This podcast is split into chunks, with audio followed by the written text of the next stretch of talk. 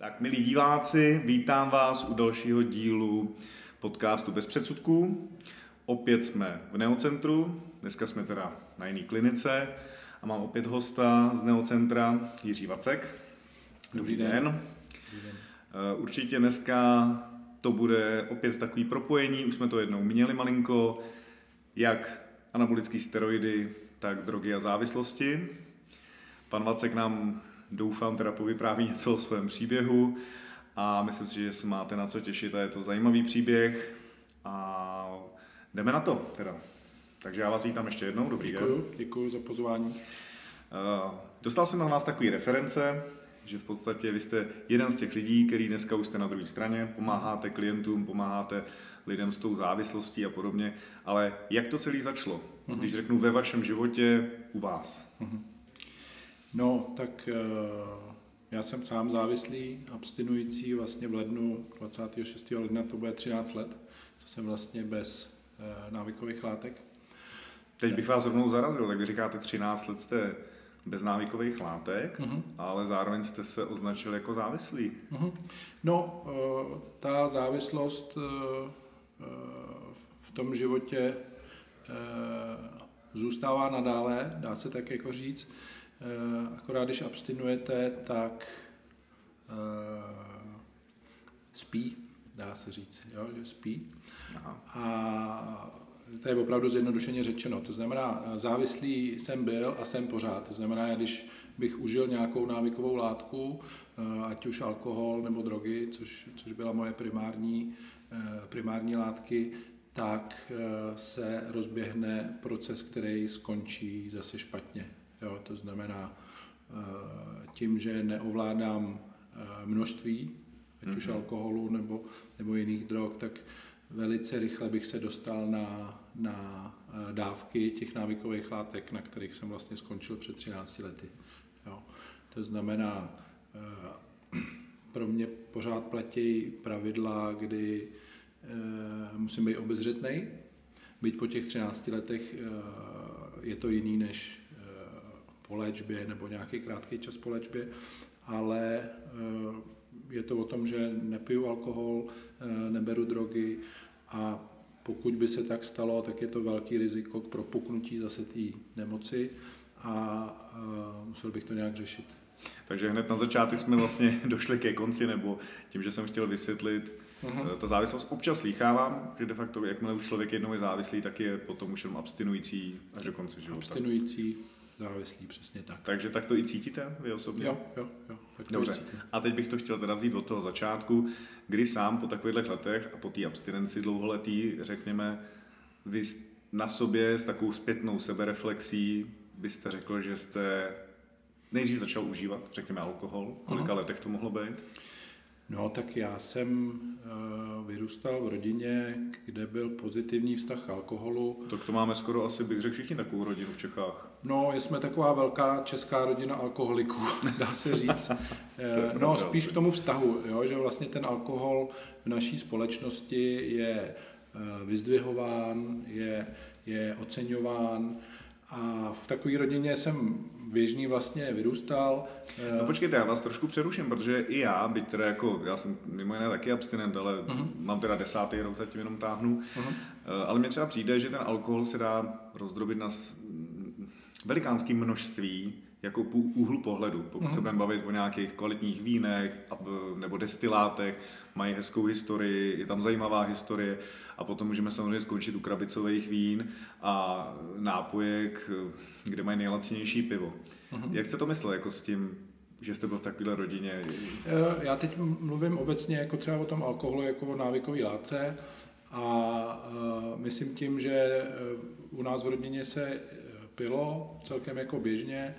Eh, viděl jsem i to, jak vypadá, když je někdo opilej a nebylo to něco, co eh, bylo brané jako, že, že je to něco zvláštního. A tím vlastně chci říct, že pro mě to byla jako nějaká norma vlastně jako se napít. Viděl jsem, že ty eh, kolem mě jako pijou. I norma se vlastně jako opít.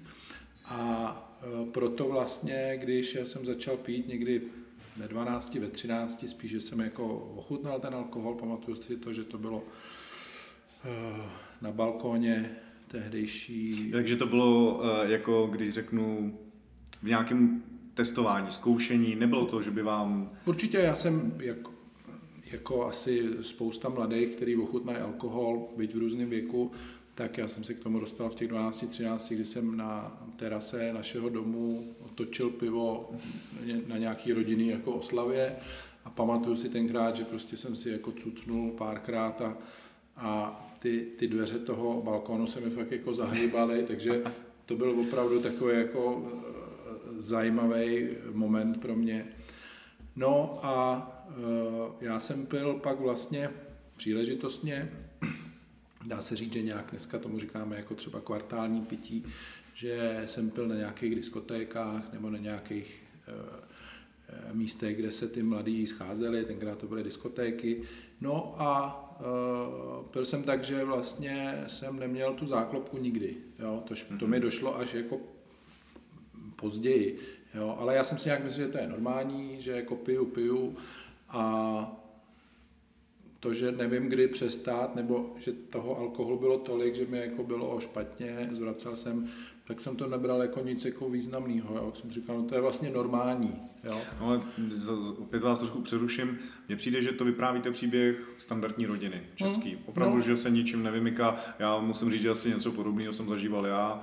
Um, taky jsem se párkrát pozvracel, řekněme, já nevím, možná jsem začal ve 14, hmm. to jsem, hmm. řekl bych, podobně, jako kdybyste vyprávěl můj příběh. Přesně, přesně tak, takže uh, pro mě to tenkrát jako uh, z pohledu toho mladého kluka Eh, bylo normální vlastně, jo, protože všichni kolem mě pili, občas se někdo opil a ten začátek byl nějaký vlastně v takovém, v takovém gardu, že jsem se napil na té diskotéce, občas jsem to přehnal, to vím, že jako po druhý, po třetí vždycky už to bylo nějak jako hodně výjimečný, že jsem se třeba vracel jako pozdě, Eh, policajti mě zastavili, že jsem byl jako hodně, hodně napitý a bylo to tím, že jsem neměl tu míru a, já jsem byl vždycky eh, těžší a větší jako postavy nebo mohutnější, takže já jsem dokázal toho vypít fakt jako hodně. Hmm. Jo.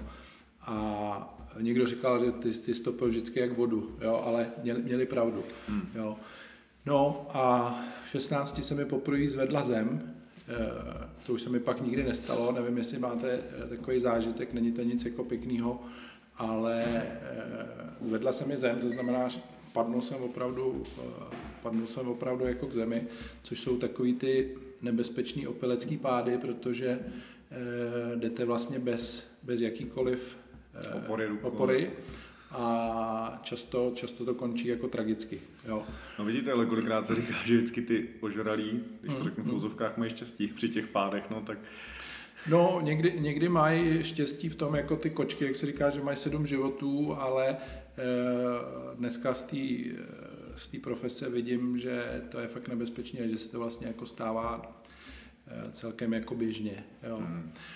Takže, no a když jste no. pokračoval, no. teda, tak řekněme, to jsme v nějakým náctiletým věku, uh-huh. takže tam někde jste studoval v tu dobu, řekněme, střední školu a podobně. Přesně tak, já jsem chodil na základní školu vlastně na té základce a pak eh, na té střední já jsem hodně sportoval. Uh, jsem byl extrémista, to znamená, uh, jsem jezdil na kole hodně, já si pamatuju, že jsem tenkrát jel, to mě mohlo být 13 let, tak jsem jel z Prahy do, do České Lípy, na kole. Tak nám nahoru, na sever. No, no. takže to byla docela jako, takže já jsem měl takovýhle jako nápady e, extrémní, takže já jsem hodně jezdil na kole, pak jsem začal dělat karate vlastně e, v Ruzini, kam jsem chodil pravidelně, e, pak jsem i závodil vlastně v Kumite jeden čas, Dotáhl jsem to k nějakému třetímu kiju, což byl, myslím, první hnědý pásek. No a tenkrát e, tam byl kluk, který byl dobrý v tom karate, byl takový jako náš vzor, dá se říct. No a e, vedle té tělocvičny byla e, druhá taková prostora místnost a tam, byl, tam byla benchová lavice. No. no a on přišel a říká, hele, pojďte to, pojďte zkusit a on, on už jako trošku cvičil, vím, že měl tenkrát jako ty prsa velký a zvednul tam nějakou váhu, já už nevím. Nebylo to nic velkého. A já jsem si tam vlez pod to a nevytlačil jsem nic, že jo. Tak jsem říkal, to, je, co, to, to není možný. No a říkám to proto, že takhle jsem se postupně z toho karate jako přelil do, do, do té posilovny Tak to bylo i moderní, ne? Předpokládám, že to byly nějaký 90. léta po 90. Přesně tak, to je 90. 91. Eh, rok, kdy vlastně i začínaly vůbec kluby tady v Praze a, a všechno to bylo takový vlastně nový, hmm. moderní. Eh, neuměli jsme v tom chodit. Neuměli nikdo. jsme vchodit, eh, byla demokracie, všechno se jako otevřelo, byl pocit takový euforie, svobody. No a ty drogy byly něco, co bylo tak jako moderní. Jo? Dneska, dneska přece jenom ten pohled je jiný, protože už se ho, o tom hodně ví. Tak jedeme třetí dekádu, máme za sebou Přesně respektive tři dekády. Přesně tak. Takže pro mě jako pro toho mladého pitomého kluka, který měl nějaké jako představy a měl takový představy, že už já jsem nějak jako velice brzo v tom věku věděl, že vyzkouším nějaký prostě zakázané věci. Jo v těch detektivkách, jak byl ten kokain, jak tam s tím jako, tak jsem nějak věděl, že prostě do toho půjdu, jo. No a neminul jsem se moc, takže... no dobře, takže nejdřív teda, aby jsme se vrátili k tomu, začal jste, zkoušel jste ten bench a to vás Zkoušel jsem bench, to mě nějak oslovilo, říkám, hele, já to ani jako nevytáhnu, jo, tak já dělám sice karate a kumite a katy tady cvičím a, a byl jsem sportovní postavy, měl jsem svaly, tehdy jsem měl 72 kilo, No a, a já to nevytlačím, jo? takže jsem nějak jako začal chodit do té posilovny, No a já, když jsem dělal jakoukoliv věc v životě, tak vždycky vlastně naplno a na té jako téměř profesionální nebo nejvyšší úrovni. Jo. Proto říkám ten extrém, to hmm. znamená, já jsem vždycky zapad mezi jako e, závodníky, který fakt závodili. Jo. A v každém tom oboru vždycky, kterým jsem šel, jsem vždycky jako měl kolem sebe eh, profíky. Jo? Hmm. Takže, takže i tady samozřejmě eh, tehdy jsem začal cvičit na, na pražských lukách, tam byla taková jako populární posilovna, no a nevím jak tehdy, taky si myslím, že i tenkrát ta kulturistika byla v lečem možná jiná, že to taky bylo něco nového, tak jako všechno se vyvíjelo, ale už tím, jak vlastně eh, byla ta demokracie, přesně my jsme tak. byli takový hladový po všem, co bylo ze západu, tohle přesně bylo moderní, tak. akční filmy, to jsem přesně prožíval, chápu. No. My jsme taky měli posilovny, že jo, v garážích a podobně. Byl to velký boom. Byl to velký boom, přesně tak, filmy ze zahraničí, Jean-Claude Van Damme, já nevím, Bruce Lee a všechno, teď každý chtěl být eh, jak Arnold Fu, a přesně tak. A samozřejmě s ohledem na ten věk, takže, takže já jsem se chtěl jako líbit, takže jsem chtěl být jako najednou teda někdo možná jiný. Protože když jsem... to budeme datovat, kolik vám tak mohlo být, když jste přešel z toho karate, řekněme, na to posilování? Já si myslím tak někde kolem 17, 18, no možná 16 až 17. Takže diskotéky, takže samozřejmě já jsem nevěděl, kdo jsem, já jsem se hledal dost jako dlouho pak i v tom životě dál a s tím souvisí samozřejmě i ta kariéra uh, těch návykových látek, takže Eh, to moje hledání bylo i, i v tom, že jsem si myslel, že když budu jako mohutný, a, takže to budu já, nebo že se nějak jako najdu.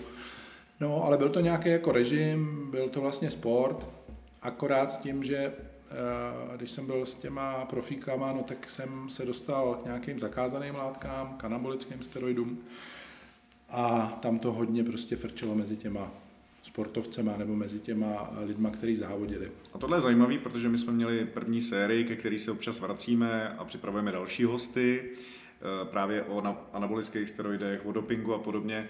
Tohle by mě taky zajímalo, kolik zhruba bylo když jste se poprvé setkal třeba s těma anabolickými steroidama. Uh-huh. Jestli aspoň zhruba si budete pamatovat, protože dost často mluví odborníci hlavně o nějakým kritickém věku, uh-huh. když jsou ty lidi mladí a vlastně uh-huh. to samé asi platí pro alkohol, drogy, ale i právě, uh-huh. řekněme, ty uh-huh. anabolické steroidy. Uh-huh. Kdy byla taková první vaše zkušenost s těma steroidama? Já si myslím tak kolem 20, plus minus, jo. Kolem tak 20, je to docela brzo. Kolem 20 let, možná 21, 22, teď to úplně, ale eh, celkem jako brzo. No a zase, já jsem byl ve společnosti, kde to bylo vlastně jako norma a e, byl jsem takový, který ty věci nějak jako sice hodně o tom chtěl vědět, ať už o těch steroidech i o těch drogách pak následně, ale bral jsem to na lehkou váhu, prostě jsem jako ty dopady vůbec nějak jako eh, ne, nebral vážně, nebo jo, tak... Tak ono popravdě, když jste zrovna v té komunitě, kde vám všichni budou říkat jenom samý klady a přínosy těch přesně, látek, přesně, tak, tak takový zhodnocení těch rizik tam moc velký není. Ale tady mě zrovna napadá, že jak jako poslouchám, dělal jste sport a podobně, takže jste měl nějaký vzory, asi v těch trenérech nebo v těch, uh-huh. řekněme, klukách, který byli lepší. Uh-huh. Ale co rodina v tu dobu? Co, jestli se můžu zeptat, nevím, uh-huh. třeba jako otec nebo nějaká taková další, jak ten vám byl vzorem? Nebo někdo z rodiny byl tam? No určitě z rodiny. Uh, otec byl uh, staršího věku. Já když jsem se narodil, tak otci bylo 50, 53 roku. Hmm. A, Což jako je opravdu už... No, to byl vlastně, to byl starší pán, eh, který... Už to byl standardně věk jako dědečkovský, co se Přesně tak, mě je dneska 48 a už jsem taky dědeček, jo, takže hmm. vlastně to byl věk velice podobný tomu mýmu. A otec byl velký sportovec, byl, hrál hokej, ale samozřejmě za let, eh, kdy já jsem ho ne, nepoznal, já už jsem ho poznal jako někoho, kdo Eh, nesportoval, ale samozřejmě vzorem pro mě byl lidský, protože to byl báječný člověk, který ho měli lidi rádi, strašně pracovitý, vlastně byl workoholik, měl vlastně jenom práci a díky té práci přišel o první rodinu a pak měl díky té práci problémy i v těch dalších vztazích. No a moje maminka byla vlastně eh, oproti otci zase velice mladá, tý bylo 22 let, takže Wow. Ta, ta, byla, ta byla ve věku, kdy se chtěla jako bavit, no a, a, a můj otec byl tenkrát ozařovaný vlastně na štítnou žlázu v těch 70. letech, což e, oproti dnešní době, tehdy to byly opravdu velký jakoby e, velké množství toho ozáření. Neměli to tak zmapovaný, ta medicína samozřejmě nebyla ještě Přesně tak vyvinutá. Přesně tak, no a e, Oni mu řekli, pane Vacek, vy už nikdy nebudete moct mít děti. Jo? A jelikož on měl z prvního e, manželství dvě dcery, tehdy už jako dospělí vlastně, jsou to dneska obě lékařky ve Spojených státech, emigrovali teda. No a tak otec říkal, vidíš, tak jsem si jednou nedal pozor a z toho se narodil ty. Jo? Hezký příběh. Což, což mě jako v mládí jako bavil ten příběh a pak když jsem trošku jako zestárnul, tak mi to zase tak jako komicky vlastně nepřišlo. No a prostě jsem se narodil do, to, do tohohle toho partnerství, protože otec byl tenkrát ještě eh, ženatý a samozřejmě v tom 74., když jsem se narodil vlastně tak jako náhodou, tak to byl velký poprask. Jo. Hmm. On byl celkem vysoce postavený eh, člověk, eh, máma byla mladá holka, která se tam objevila v jeho životě, zamilovala se do něj, no a otec tím potom musel hodně trpět, protože on se jako rozvedl, odešel od té rodiny a vzal si tuhle tu mladou holku, což v těch 70. letech, 80. pro tehdejší hmm. společnost teda nebylo vůbec tak ono dneska je to sice třeba častější jev, ale i tak je to těžký a náročný si myslím vždycky pro všechny zúčastněné v té rodině. Určitě. A před těma x lety to myslím, že bylo mnohonásobně složitější, to bez zesporu. No ale já si trošku neodpustím teďka, možná nechci, aby to bylo jako úplně rejpání, ale jak jsem se bavil o tom vzoru, Přesně, váš otec byl určitě workoholik, byl to sportovec, byl to úspěšný člověk, ale nechci, aby to vyznělo špatně, ale byl za, za určitým zenitem. Uh-huh. A vy, když jste v podstatě dospíval, tak eh, při jednoduché matematice už nemohl být jakoby chlap v plné síle. Eh, dá se to tak říct.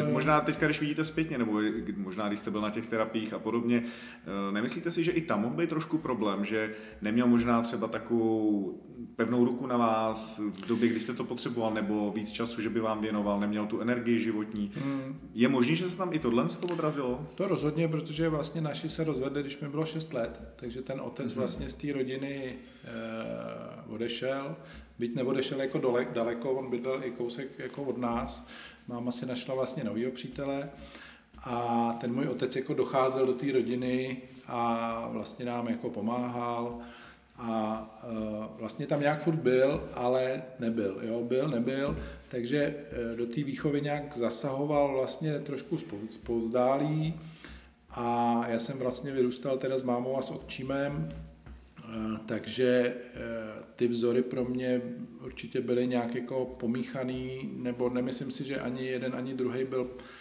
pro mě nějaký třeba vzor toho mládí, jo, vzor, hmm. vzor toho těch dalších směrů, kam, kam půjdu, ale vím, tehdy to byl vlastně můj strejda, takový jako vzor, který vlastně v 80. letech závodil, jezdil rally, takže auta, a to pro mě bylo, to pro mě bylo jako něco. Tak to nás baví jako kluky. Přesně tak. Jo, takže já jsem jezdil na závody a, a byl jsem ohromený a chtěl jsem závodit. Dokonce jsem vlastně chtěl být pilot Formule 1 na, na, v první třídě.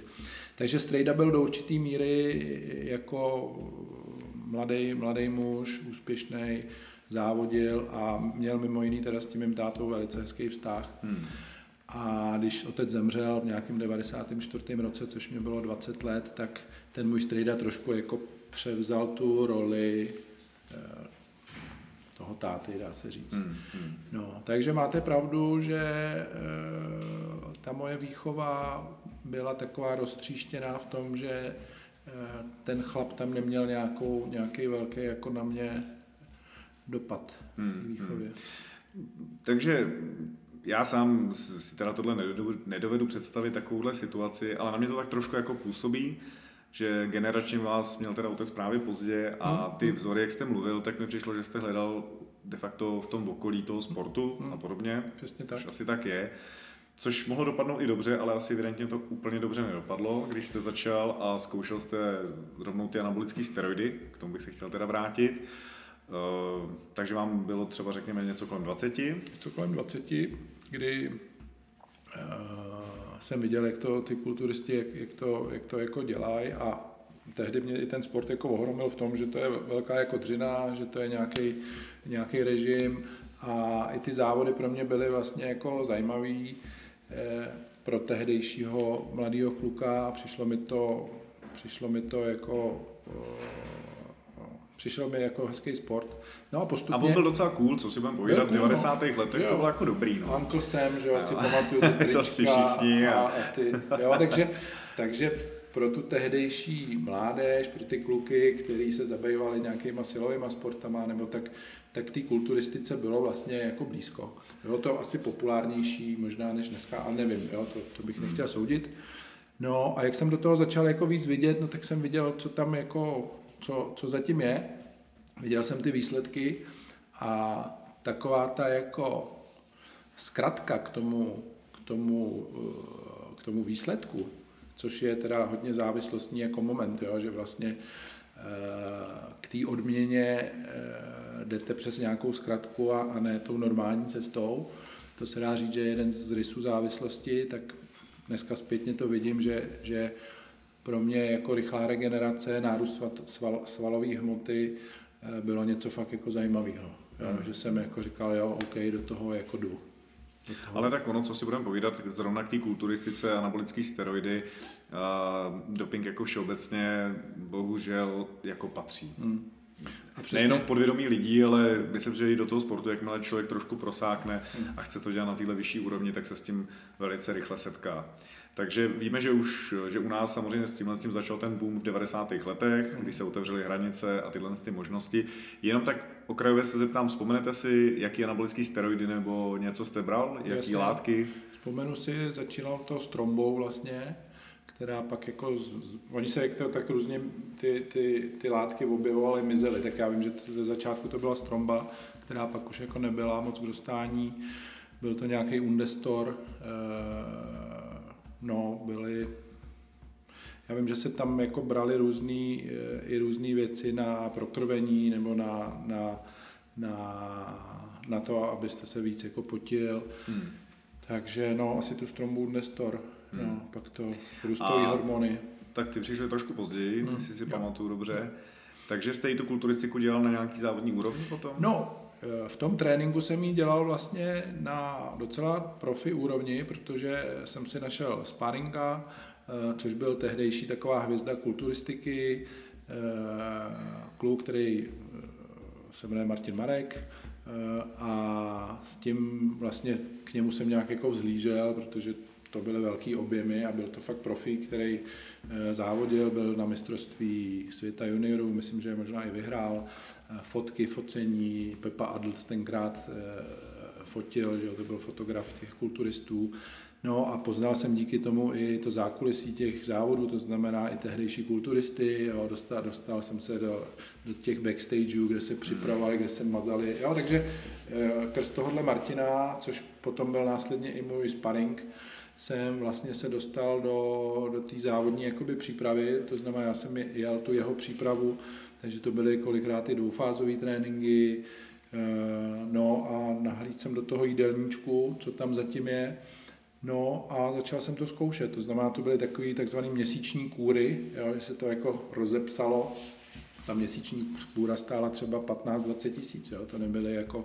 To tak v té době to byly úplně jiné peníze než dneska. Přesně jo? tak, to je, to je nepoměr, takže to byly vlastně velké peníze za tyhle ty doplňky, no a si pamatuju, že jsme si tam tak sdíleli ty měsíční kůry, jo, kdo co jede a, a bylo tam spoustu kluků, který to dělali na takovýhle jako úrovni jako já, byť jsem nezávodil, ale, ale vlastně v tom taky jeli. Jo. Hmm, hmm.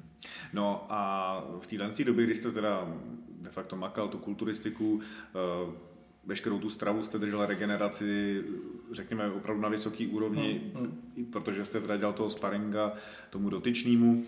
Eh, předtím jste zmínil alkohol, takže v téhle době, řekněme, byl utlumený ten alkohol a věnoval jste se jenom tomu sportu? Ten alkohol tam... Nebo vás provázel i tím? Provázel mě jako celou dobu, já jsem vlastně pil nějak kontinuálně, byť, byť eh, kvartálně, to znamená jednou třeba za měsíc, dvakrát za měsíc na té diskotéce, většinou to bylo vlastně... Ale mně přijde, že v tomhle období teda jste to asi jako měl pod kontrolou, ne? Nebo zpětně, když si vezmete, ne? Neměl jsem pod kontrolou tu tu, tu, tu toleranci, to znamená, ta míra tam vlastně nebyla nikdy. Takže když jste se utrh, tak ten moment... Takže když jsem se utrh, tak to prostě bylo doplnej, ten extrém, ale nebylo to nějak jako častý, bylo hmm. to opravdu, na t, opravdu ten víkend, většinou sobota eh, do neděle, jo, pak ze začátku ani ty, ty, ty dojezdy na tom alkoholu nebyly tak uh, tragický, takže jste se z toho vyspál a, a, a šlo se dál. Jo. To, takže zatím váš život do teďka, co vyprávíte, tak eh, jsme zažívali my jako mladí Přesně tak. úplně normálně. Přesně tak. Takže... Občas mi to ujelo, občas jsem se někde pozvracel, uh, ještě tam nebyly takové ty excesy jako vá, vážnější, jo, že, hmm. že provedete nějak... A bylo to možná tím, že jste právě cvičil, že jste držel nějaký režim? Přesně tak, držel jsem režim, takže ten, ten režim mě určitě nějak jako držel od, od té hmm. zábavy diskotékový a pak pos, posléze ty, ty party, že jo, který pak hmm. tady začaly vznikat kluby jako Radost, že jo, Roxy, nevím jakým, jo, ale začalo to vlastně tady růst u nás. Hmm. No. Tak jak dlouho třeba trvala tato etapa, řekněme, té kulturistiky a řekněme ty, k tomu ty anabolické steroidy a podobně, jenom orientačně, uh-huh. pro lidi, tak jak dlouho to mohlo trvat? No, já si myslím do nějakých 26, Ono to bylo takový vlny, jo? jako v té kulturistice, že máte to období, kdy přibíráte, vy jste v tom objemu, že jo? Kdy, kdy je z vás ten medvěd a, a opravdu se mělo 122,5 kg.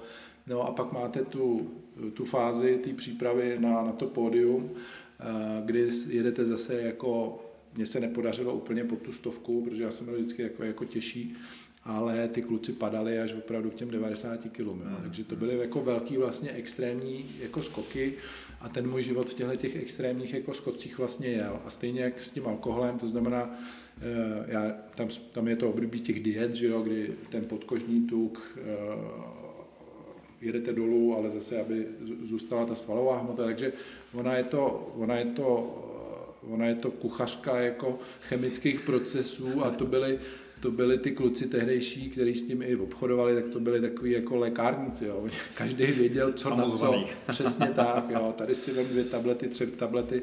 Dneska mi to přijde směšný, ale bylo to vlastně jako hrozný, jo. Hmm. No a to v období jako vrcholilo tím, že já jsem přemýšlel, že bych šel na ty závody vlastně závodit, no ale nějak mě začalo jako docházet. Za prvý jsem viděl na sobě, že jsou tam takový jako v období, kdy jsem jako hodně nervózní, kdy, ta, kdy to chování jako se určitě jako měnilo. No tak ale to je všeobecně známý u všech kulturistů, kteří používají hormony. Hmm. Tím si vlastně jako docela rozhodějí tu, tak. ty hormony a to jsou výkyvy v chování obrovský. Přesně tak. Uh, takže já jsem pak začal zvažovat jako uh, ty zdravotní dopady nebo vůbec ty změny, eh, finanční nějaká stránka, protože ta příprava na ty závody byla ve statisících a, a kdo měl prostě na to těch peněz víc, tak to tam prostě jako dál do toho, takže už tehdy si myslím, že to šlo k milionu, ty, ty vrcholový, vrcholový A kde jste to bral peníze v té době? Jste, jste podnikal, nebo jste měl sponzory, nebo... Eh, já jsem nějak jako začal eh, v 15, v 16 s takovým tím obchodováním různých věcí, jo, tenkrát to bylo trendy, jo, dělat takový ty jako biznisy, no a pak jsem začal už nevím v kolikátém roce, ale taky velice brzo si celkem slušně vydělával, když jsem začal pojišťovat vlastně auto, auta. Začal mm-hmm. jsem dělat pro pojišťovnu Kooperativa, která tenkrát začínala a můj kamarád, který tam ní dělal, říká, hele, ten tvůj strejda prodává auta, no tak proč nepojišťuje, že? Já říkám, to je vlastně pravda. Takže jsem si někdy v 98. myslím udělal uh, firmu na pojišťování, takže já jsem ten přísun peněz vlastně jako měl, a mohl jsem ty peníze do toho, do toho investovat. Ale tak mě to úplně nezní jako investice, ale rozumím tomu. No. S odstupem času asi byste investovali jinak ty peníze. To určitě. To určitě. Uh, dost často i ty mm, anabolické steroidy a postupně se přechází k dalším látkám. Mm-hmm. Uh, jak jste říkal, ty výkyvy nálad a podobně. Dostavilo se to i u vás takový nebo sám jste to nějak načal, že mm, jste začal mm. dost přemýšlet o nějakých důsledcích na vaše zdraví a podobně. Přesně tak, já jsem se pak jako rozhodl, že nepůjdu tou cestou těch závodů. Za prvý je, kvůli těmhle těm důvodům, co zmiňuju, takže jsem se tak trošku jako zalek. Říkám, hele, to zase na takovou jako hranici už, co jeli oni opravdu velký extrém, nejsem, ne, nebyl jsem ochoten jít. Takže jsem se na závody vlastně nikdy jako na pódy a nedostal, vždycky jsem byl tam s, tím, s těma kulturistama, koukal jsem na ně a, s tou myšlenkou těch závodů jsem na dobro skončil. No a e, když mluvíte o tom přechodu, tak e, samozřejmě e, objeví se tam i další látky, které třeba berou jak už sportovci nebo kulturisti na nějakou překonání nějaké únavy nebo na nějaké zvýšení výkonnosti. Takže tehdy to byl efedrin, že tady ještě fungovala efedrinka vlastně, takže co to znamená ta efedrinka? Efedrinka byla vlastně, byl závod, kde se vyráběl efedrin, to bylo někde tady e, za Prahou, to znamená, to byla fabrika, kde se vyráběl efedrin. No a z efedrinu, samozřejmě efedrin byl e, jedna ze základních, ze, ze základních látek pro výrobu pervitinu. Mm. Co by za to dnešní vařiči dali, kdyby ta efedrinka ještě byla? Přesně tak, to by, to by dali. No a ten efedrin se dostal i mezi tyhle ty sportovce vlastně e, nějakým, nějakých kapslích, tenkrát se to eh, aplikovalo.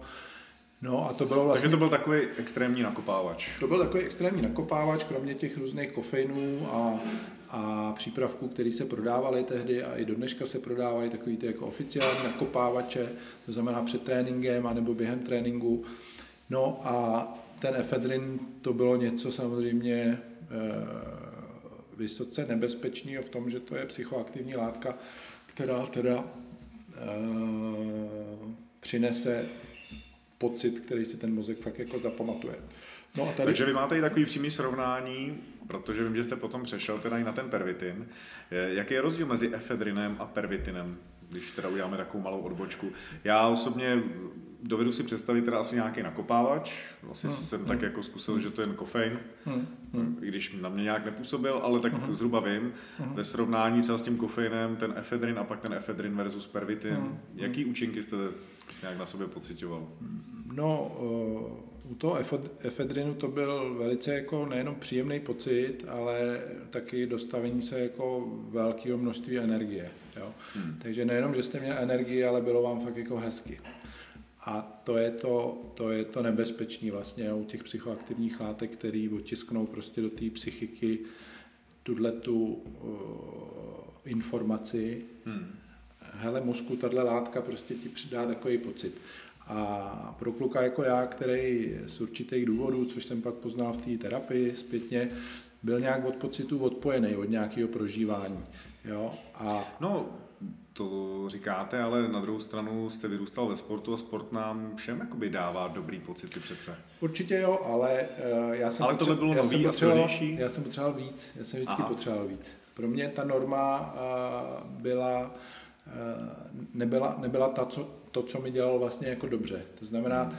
abych nějak jako zacítil možná ten život, to vidím fakt zpětně, to tenkrát jsem vůbec nevěděl, hmm.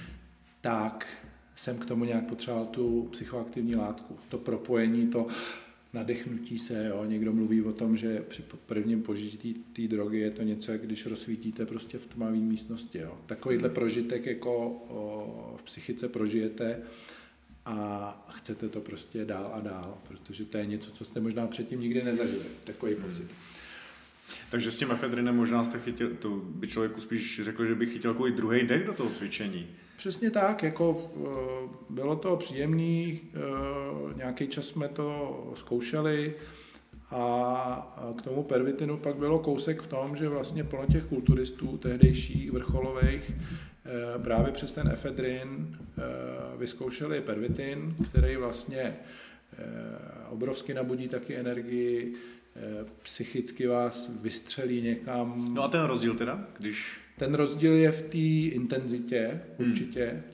a v té nebezpečnosti, protože ten pervitin díky těm ostatním přísadám je daleko agresivnější, vydrží ten... Takže je to silnější než čistý ten efedrin. Jasně, jasně. Jo, já to nevím, to, to, no, se ptám. Je to, je to, je to jakoby několika znásobený eh, pocit na efedrinu, ale ještě s nějakou opravdu surovostí a intenzitou toho prožitku. Jo. Hmm. Takže to je, to je, to je něco, co jako mladý jsem samozřejmě podcenil, protože nejenom experimenty s anabolikama, ale i pak s ostatníma drogama jsem začal vlastně experimentovat. To znamená jako marihuana, extáze, LSD, houbičky.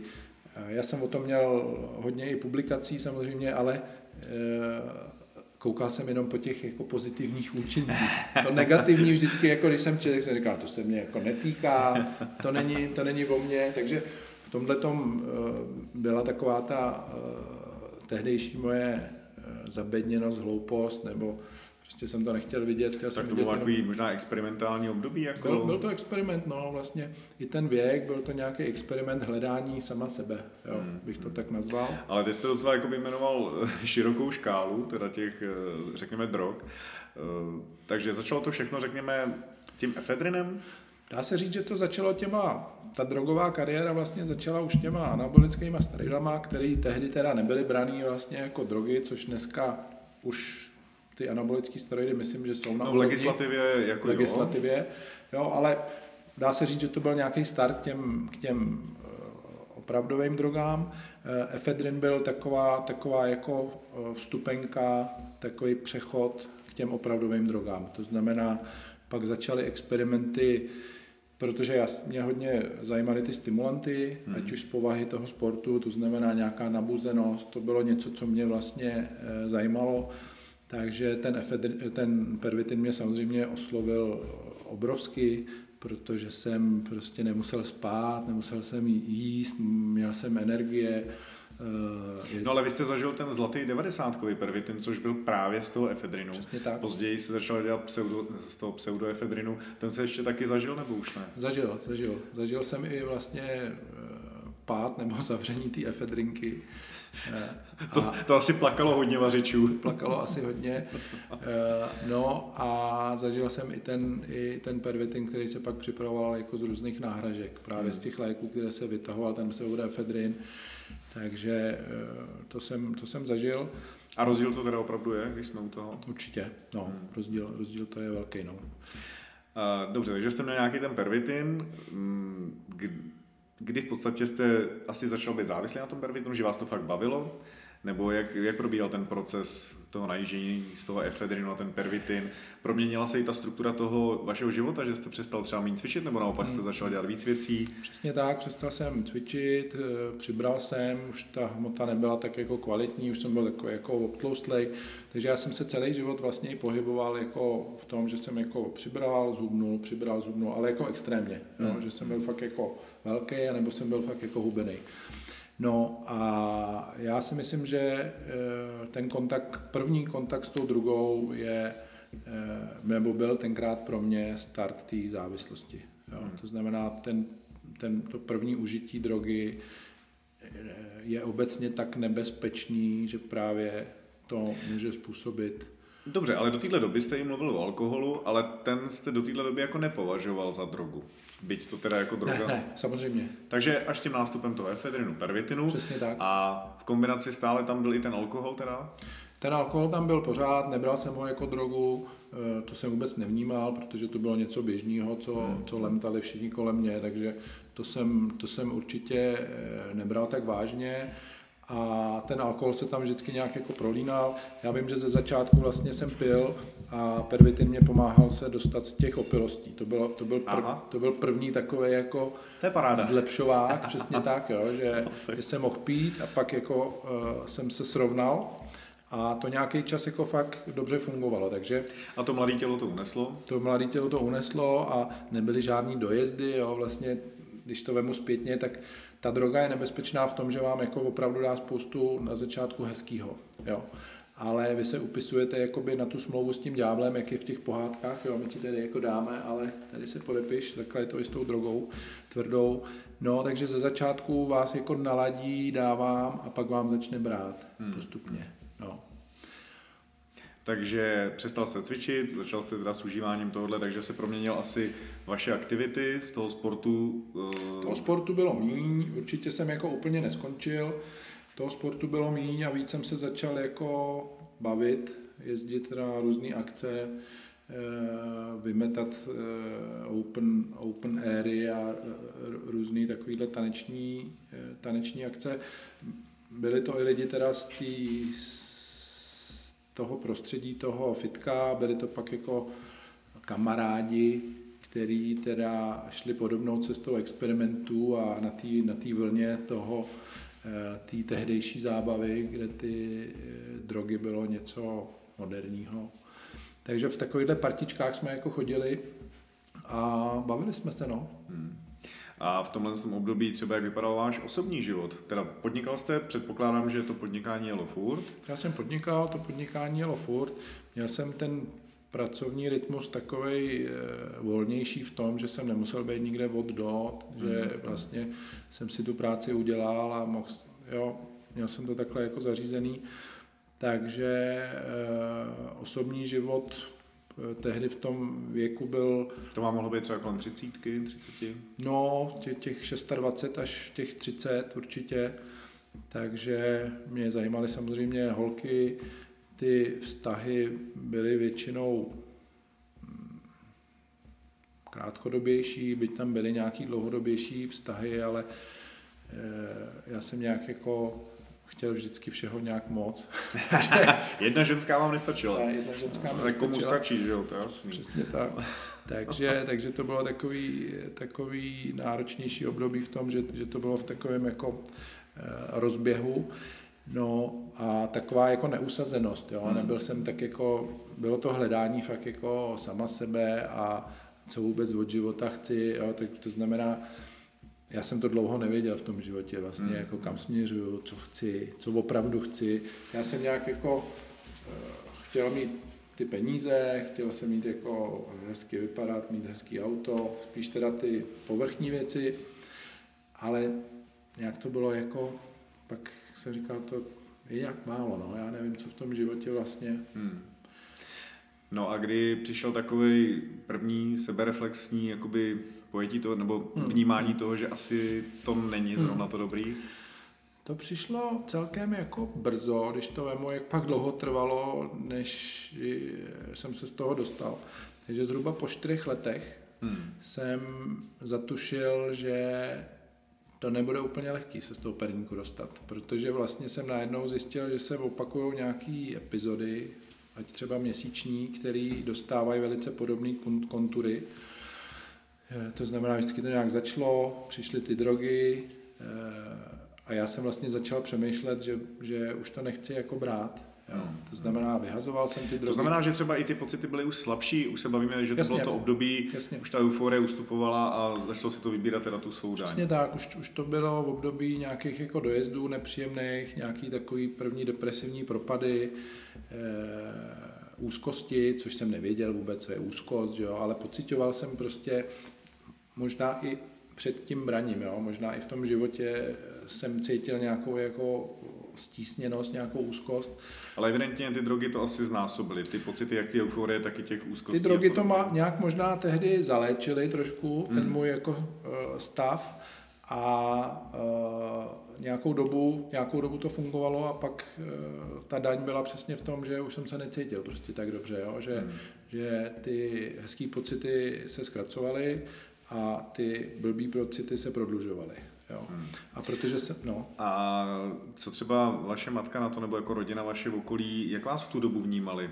Věděli to, nebo to nevěděli? Dobře jste to maskoval v té době? Nikdo. Protože dneska to v úzovkách skoro je normální hmm. a ještě se s tím jako chlubí, ale asi pamatuju tu dobu, kdy se za to ty lidi styděli, hmm. že užívají v podstatě drogy nebo návykové látky. Přesně tak, nikdo nevěděl nic. Byť jsem, byť jsem jako hodně chodil a mluvil jsem o tom, že, že bych to rád vyzkoušel. Možná pak v nějaký době jsem určitě o tom mluvil, že to jako zkouším, ale, ale uh, nikdo netušil, že v tom jedu tak, jak jsem tenkrát v tom jel, takže... Hmm. Takže, takže neměl nikdo z vašeho okolí, ne. nevím teda, jestli máte sourozence nebo ne, ani matka, nikdo takhle... Určitě, eh, Byla to věc jenom v tý, vlastně jako mezi těma kamarádama, mezi kterými jste se pohyboval. Jako určitě viděli, že občas mi to nevyšlo s tím alkoholem, to určitě vnímali nějak, ale nikdo na to nějak jako nepoukazoval, jo, že by, hmm. hele, Jo? A o drogách e, jsem mluvil jenom s těma e, drogovými kamarádama a o tom nikdo nevěděl. Hmm, hmm. Vnímáte to teďka, že třeba je to, nebo jste rád, že to nevěděli v té době, nebo byste bral, abyste to třeba věděli a mohl jste se s někým o tom popovídat, nebo, nebo tam ještě na to nebyl vůbec ten čas ani myšlenka? Hmm, já jsem pak vlastně, když e, jsem přemýšlel, že s tím přestanu, tak jsem pod vlivem tenkrát přijel za mojí mámou a řekl jsem jí to. Jo, mm-hmm. Že hele mami, jedu prostě v tomhle, vím, že ten, ta byla samozřejmě jako tím hodně zasažená. Takže, takže to vůbec ani netušila? to nevěděla, jasně. Mm, hmm A já jsem říkal, hele, je to tak prostě, ale chci s tím něco dělat. A, a od té doby začal nějaký vlastně jako proces teda mm, terapie, práce na sobě a, a vypořádání se s tím. No dobře, ale to asi nebylo na poprvé, ne? Když jste ne, to měl ty ne. myšlenky s tím, že s tím chcete skoncovat, tak eh, většinou je tam nějaký pokusy o snížení dávek, míň, aby to bylo a podobně. Přesně tak. Taky jste prošel takovýhle klasický, řekněme, ty pokusy? Přesně tak, zkoušel jsem jako míň pít a, a nic si nekoupit a jo, to jsem zkoušel a to všechno samozřejmě schořelo. Hmm. E, takže jsem jako věděl, že to sám jako nedám ale nějak jsem vnitřně věděl, že, že to musím dát, jako, že jsem si do toho jako skočil sám, že to je nějaká moje zodpovědnost a nějak jsem vnitřně cítil, že to prostě musím jako dát. Hmm. A to je něco, co ty závislí jako hodně, eh, hodně mají takhle postavený, že oni to chtějí zvládnout sami. Jo. Ale v určitý... A to je špatně? No určitě není, ale v určitý fázi eh, té závislosti, kdy už eh, to nemáte vůbec pod kontrolou, už to sami nezvládnete. Jo? Hmm. Už opravdu je potřeba zásah eh, nějakého odborníka nebo prostě... Dobře, a to se bavíme o tom pervitinu, ale vy jste tam zmínil, že jste zkoušeli jiný, jiný drogy, hmm. ale ta závislost ve vašich očích je zpětně je jenom na tom pervitinu. Ty ostatní drogy byly jenom jako experimenty, zkoušky, jenom občas přesně nahodilé? Tak, přesně tak, anebo doplněk k tomu pervitinu. Jenom, jo, jo. jo ale dominující byl ten, dominující byl ten pervitin. Mm. A když jsme teda v tomhle tom období, než se přesuneme do té, řekněme, nějaké léčby nebo eh, podobně, zmínil jste LSD teda, mm-hmm. Tak eh, jenom pro vysvětlenou, jako určitě diváci vědí, ale spíš jenom takový ten váš pocit. Eh, máte takový to, co se o tom říká, o tom LSD? Byly to ty prožitky podobné tomu? tak je to jiný stav vědomí, který se moc nedá jako popsat, jo? Hmm. že ve chvíli, kdy jsem to jako prožíval, tak Neměl jste bad trip, nebyl? Eh, Bylo to dobrý? Bad trip úplně ve smyslu popisování toho bad tripu jsem neměl naštěstí, ale bylo tam spoustu okamžiků, kdy to nebylo příjemné. Jo. Jo.